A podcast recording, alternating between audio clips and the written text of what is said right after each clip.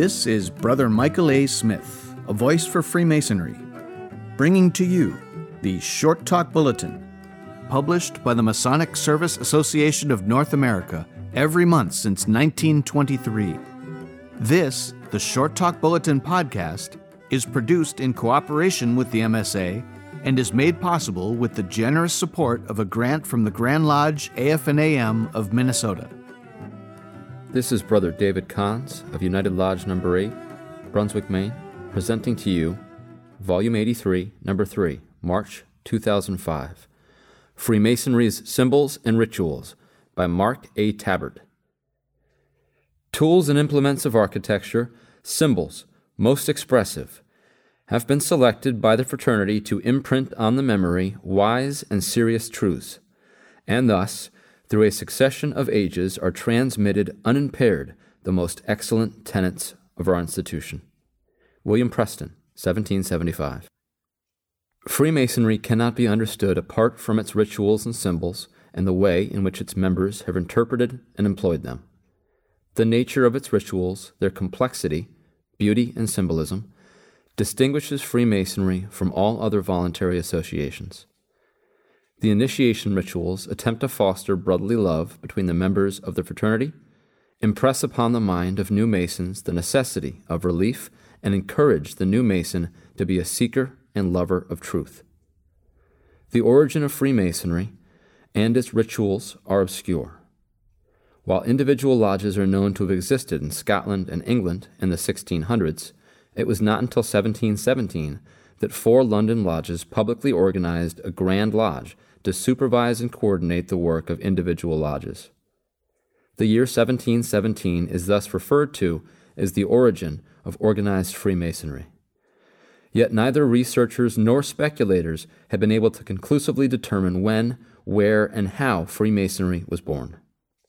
Some Masonic writers have been eager to argue that its rituals are divinely inspired and ancient, as some proclaim. Many scholars contend that the fraternity simply has cleverly written literature that employs architectural metaphors.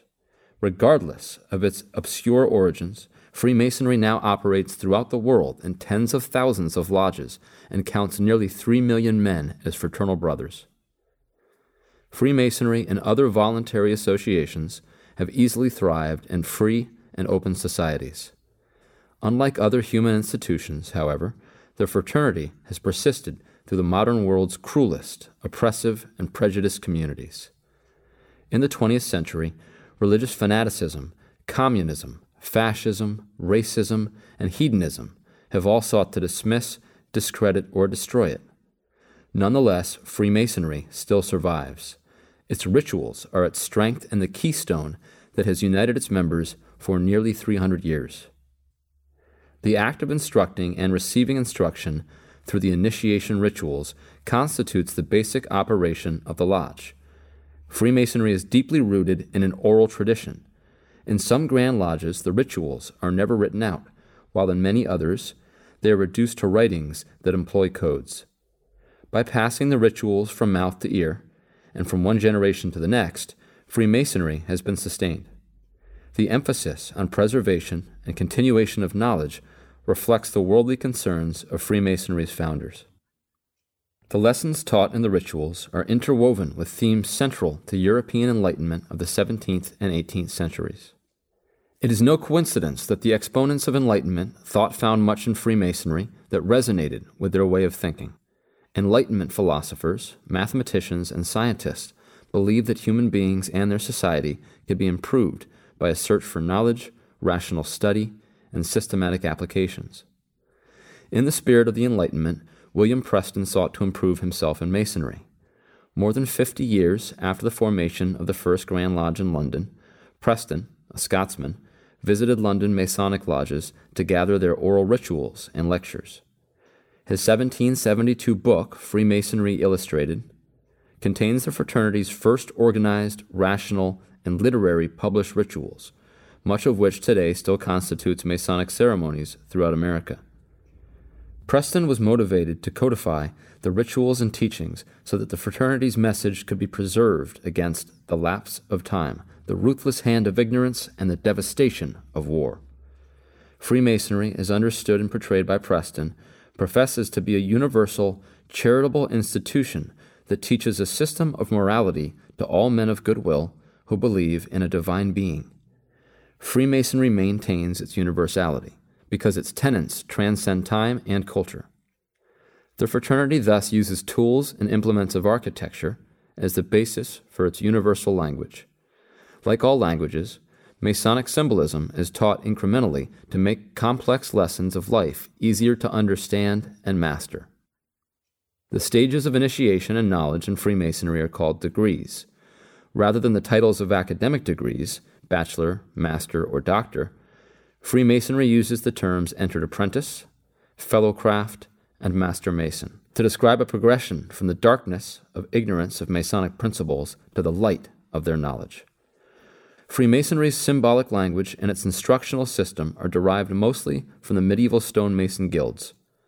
To differentiate themselves from their stonemasons, Freemasons employ the terms operative masonry and speculative masonry. While stonemasonry is the craft of building edifices, Freemasonry professes to be a craft devoted to building better men. Operative Masons organized in lodges or guilds and were taught ways to use tools to improve stone for construction. Speculative Masons call their organizations symbolic lodges and imply the symbolic meanings of the stonemason's tools to discern ways, obvious upon further reflection but often overlooked, to improve themselves and become useful and productive members of their communities. Although Freemasonry's rituals have remained nearly unchanged and are remarkably similar throughout the country, each American Grand Lodge has its own particular traditions and unique characteristics. While Freemasonry is one universal language, it is one spoken in a myriad of local dialects. Indeed, like all migratory folkways, Freemasonry has been adapted and used by different men for different purposes. For consistency and convenience, Many of the ritual quotations and symbols appearing in this book were first published by William Preston in 1772 and are similar to those used in Freemasonry today.